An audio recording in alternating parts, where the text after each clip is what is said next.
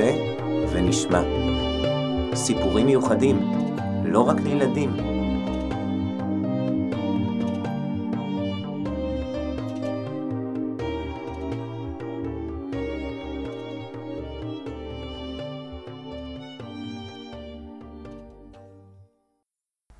שלום, שלום ילדים וברוכים השבים.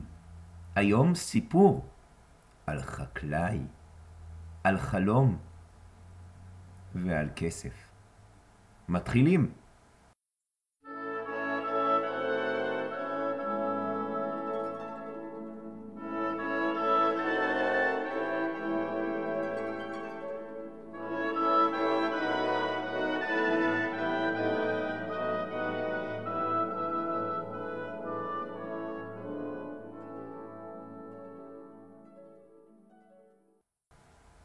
אלכס היה חקלאי חרוץ שגר לו בערבות רוסיה. לאלכס היו שדות רבים ופועלים שעבדו בשדות האלה. אלכס בכל בוקר היה חובש את כובעו, כובע של עיקר, את מכנסיו, מכנסיים של עיקר, חולצה של עיקר, והיה יוצא על הסוס שלו לשדות, כדי להגיד לפועלים מה לעשות וכדי לעבוד. מה לעשות? לאלכס היה חלום. הוא תמיד חלם להיות עשיר עוד יותר. עשיר גדול, עשיר כמו גרגורי. אלכס בכל יום היה רוכב ליד הבית של גרגורי. גרגורי היה שכן שלו, וגרגורי היה עשיר גדול, גדול מאוד. כל יום, כשאלכס היה רוכב, הוא היה מנסה להציץ לתוך החצר ולדמיין לעצמו איך ייראו החיים כשהוא יגור בתוך הבית של גרגורי, הבית עם השיש הלבן והבוהק, הבית עם הכיפות הנוצצות, עם המשרתים. הוא דמיין לעצמו איך הוא ישב כל היום ורק יאמר לאנשים מה לעשות, יאכל ארוחות מפוארות. ויעשה מה שהוא רוצה. אחר כך, כשהוא היה מסיים לחלום, היה ממשיך לעבודה. אלכס לא היה מרוצה ממה שהיה לו, למרות שהיה לו לא מעט. הוא לא היה עני, הוא לא היה נזקק, היו לו חיים די טובים. אבל אלכס רצה עוד. אלכס חיכה להזדמנות, להזדמנות שלו, שבו הוא יהיה עשיר גדול, ויום אחד, שעליו אנחנו בדיוק מספרים, ההזדמנות הזו הגיעה.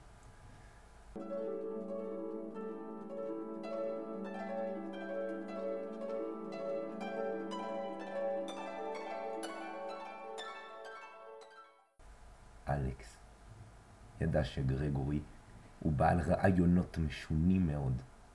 לכן הוא לא הופתע כשיום אחד בשעת בוקר דופקים אצלו כמה ממשרתיו של גרגורי ואומרים לו שלום אלכס, אדוננו שלח אותנו לקרוא לך מיד, יש לו הצעה מפתה בשבילך.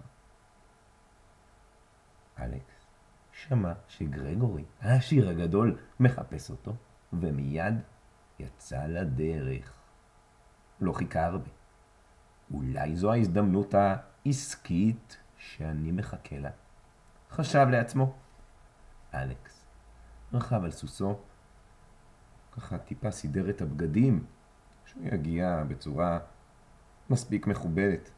להסתכל על הלמטה, לכיוון הבגדים, לראות שהכל כמו שצריך, וקצת התבייש. אני הולך לגרגורי עם הבגדים האלה של העיקר. ועוד יותר. גמלה בו ההחלטה שלהישאר ככה הוא לא רוצה. לא, לא, לא, הוא עשיר גדול צריך להיות. הוא מגיע אל הטירה, ארמון, בית של גרגורי, נכנס. מסתכל סביבו על הגן הגדול, על המשרתים במדים המבהיקים, משרתים בבגדים אחידים, חליפות. מסתכל על מנקים, שמנקים את הארמון, על הגננים. עוד יום אחד זה יהיה גם, גם לי יהיה, גם זה, כמו זה גם יהיה לי.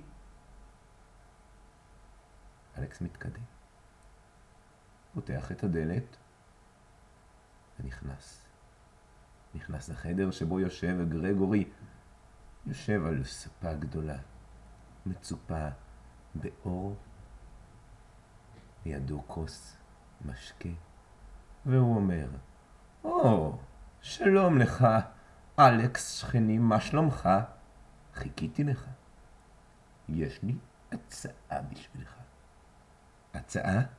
מה ההצעה?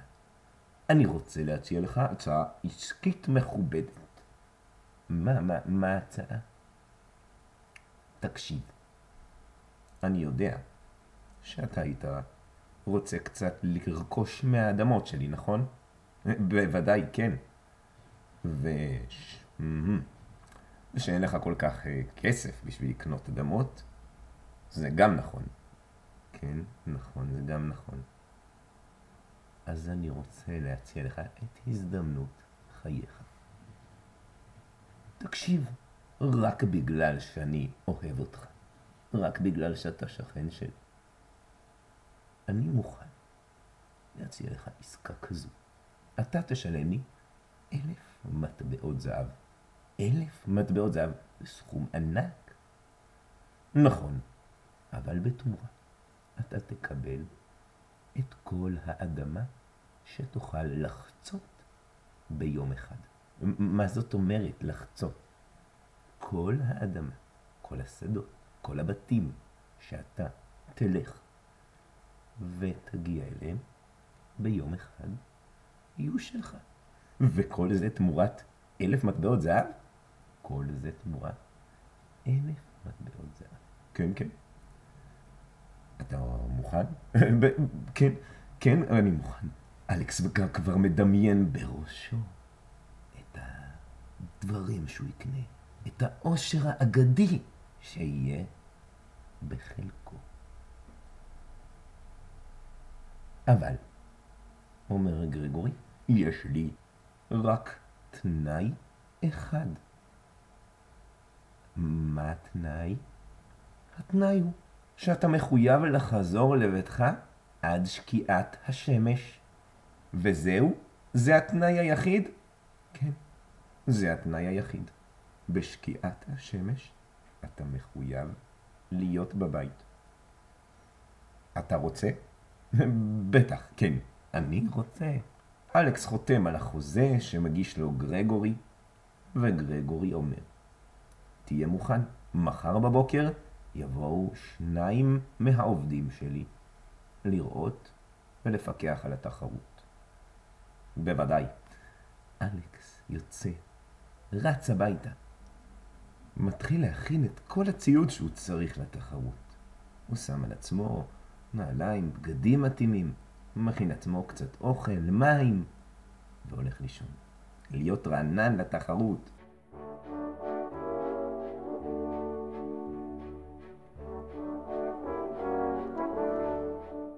בשעה מוקדמת בבוקר. עוד הרבה לפני שעולה השחר, קם אלכס. מתחיל לעשות מתיחות, להתחמם, שהוא יהיה בכושר, שהוא יהיה הכי טוב, הכי מוכן שיכול להיות. היום זה היום הגדול שלי. חושב לעצמו אלכס, היום אני הולך לעשות את עסקת חיי. השופטים, המשרתים של גרגורי מגיעים, ואלכס מחכה כבר לזריחת השמש, השמש זורחת, ואלכס יוצא לדרך. קדימה, צעד, צעד, צעד. אלכס עובר בדרכו ורואה שדות, כרמים, בתים. הוא מסתכל ופשוט חושב, עוד רגע, כל זה הולך להיות שלי. עשיר גדול אני אהיה. מה אני אעשה עם כל הכסף שיהיה לי? איזה בית אני אבנה? איזה בגדים אני אלבש? קדימה, צעד, צעד, צעד. אלכס מתקדם, מתקדם, מתקדם, עובר, עובר עוד, עובר עוד. השמש לאט לאט מטפסת בשמיים, ואלכס ממשיך ללכת. וואו, כמה כמה כבר, כמה כבר עברתי, כמה הולך להיות שלי. אבל עוד קצת, עוד קצת, אני יכול להרוויח עוד, אני יכול לקבל עוד שדות ועוד בתים ועוד כרמים ועוד ועוד. אלכס ממשיך. השמש כבר עוברת את אמצע השמיים, ואלכס ממשיך עוד קצת. הוא כבר חושב להסתובב אחורה ולחזור, אבל אז הוא רואה בית. בית יפה, נחמד, עם שדות מסביבו. רק רגע, את הבית הזה כדאי שאני גם כן אקבל, ואני כבר מגיע אליו. אלכס מתקדם אל הבית, אחרי הבית הוא רואה כמה שדות יפים, עם חיטה. גם את השדות האלה, אני יכול להרוויח מהם הרבה מאוד. חיטה יפה כל כך תימכר והרבה מאוד כסף. ואלכס מתקדם גם לשם. אחרי החיטה הוא רואה חווה, חווה חקלאית גדולה. גם אותה כדאי שאלכס יקבל, נכון? ואלכס מתקדם עוד קצת, ועוד קצת, ועוד קצת, והשמש כמובן לא מחכה, וגם היא מתקדמת עוד קצת, ועוד קצת, ועוד קצת. אלכס מסתכל ורואה שהשמש כבר עברה לפני שעות את אמצע השמיים. הוא מבין שאם הוא לא מסתובב עכשיו, אין לו שום סיכוי להגיע. הוא מסתובב ומתחיל ללכת חזרה לביתו. קדימה, קדימה, קדימה.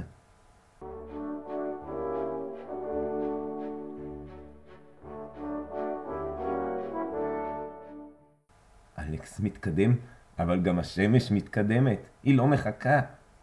השמש מתחילה להעריב, ואלכס מתחיל לרוץ. ולרוץ יותר מהר. הוא רץ, והוא רץ, והוא רץ, והוא חוזר, חוזר, חוזר, עובר על כל השדות, והכרמים, והחוות, והבתים שהוא ראה מקודם בדרך. הוא רץ יותר מהר, ויותר מהר. הנה, אני עוד מעט. החזה של אלכס כבר כואב, כואב מאוד. הוא גם בקושי אכל ושתה, כי לא היה זמן. היה זמן לכל הדברים האלה כל היום. העיקר היה להתקדם עוד. רק חזה כואב מאוד. הוא רץ ורץ ורץ עוד, רץ. אלכס נכנס הביתה. רגע, כמה רגעים לפני שקיעת השמש. השמש שוקעת, ואלכס מתמוטט על הרצפה. הוא לא מסוגל יותר. המשרתים של אלכס לקחו וקברו אותו בגינה של הבית שלו. הקבר שהם חפרו לא היה גדול ממטר תשעים אורך ושמונים סנטימטר רוחב.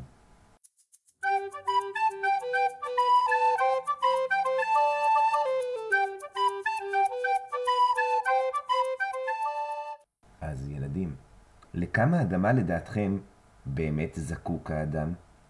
מה אתם אומרים? האם חמדנות באמת משתלמת? או שאולי כדאי לפעמים להסתפק במה שיש? זהו להיום. ניפגש בעזרת השם בפעם הבאה. להתראות.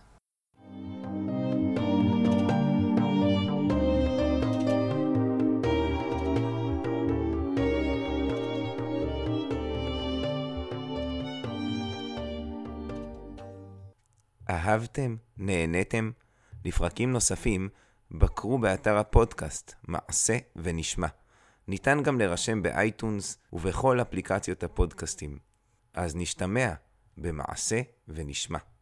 נשמח גם לקבל תגובות, רעיונות לפרקים נוספים, הערות והערות.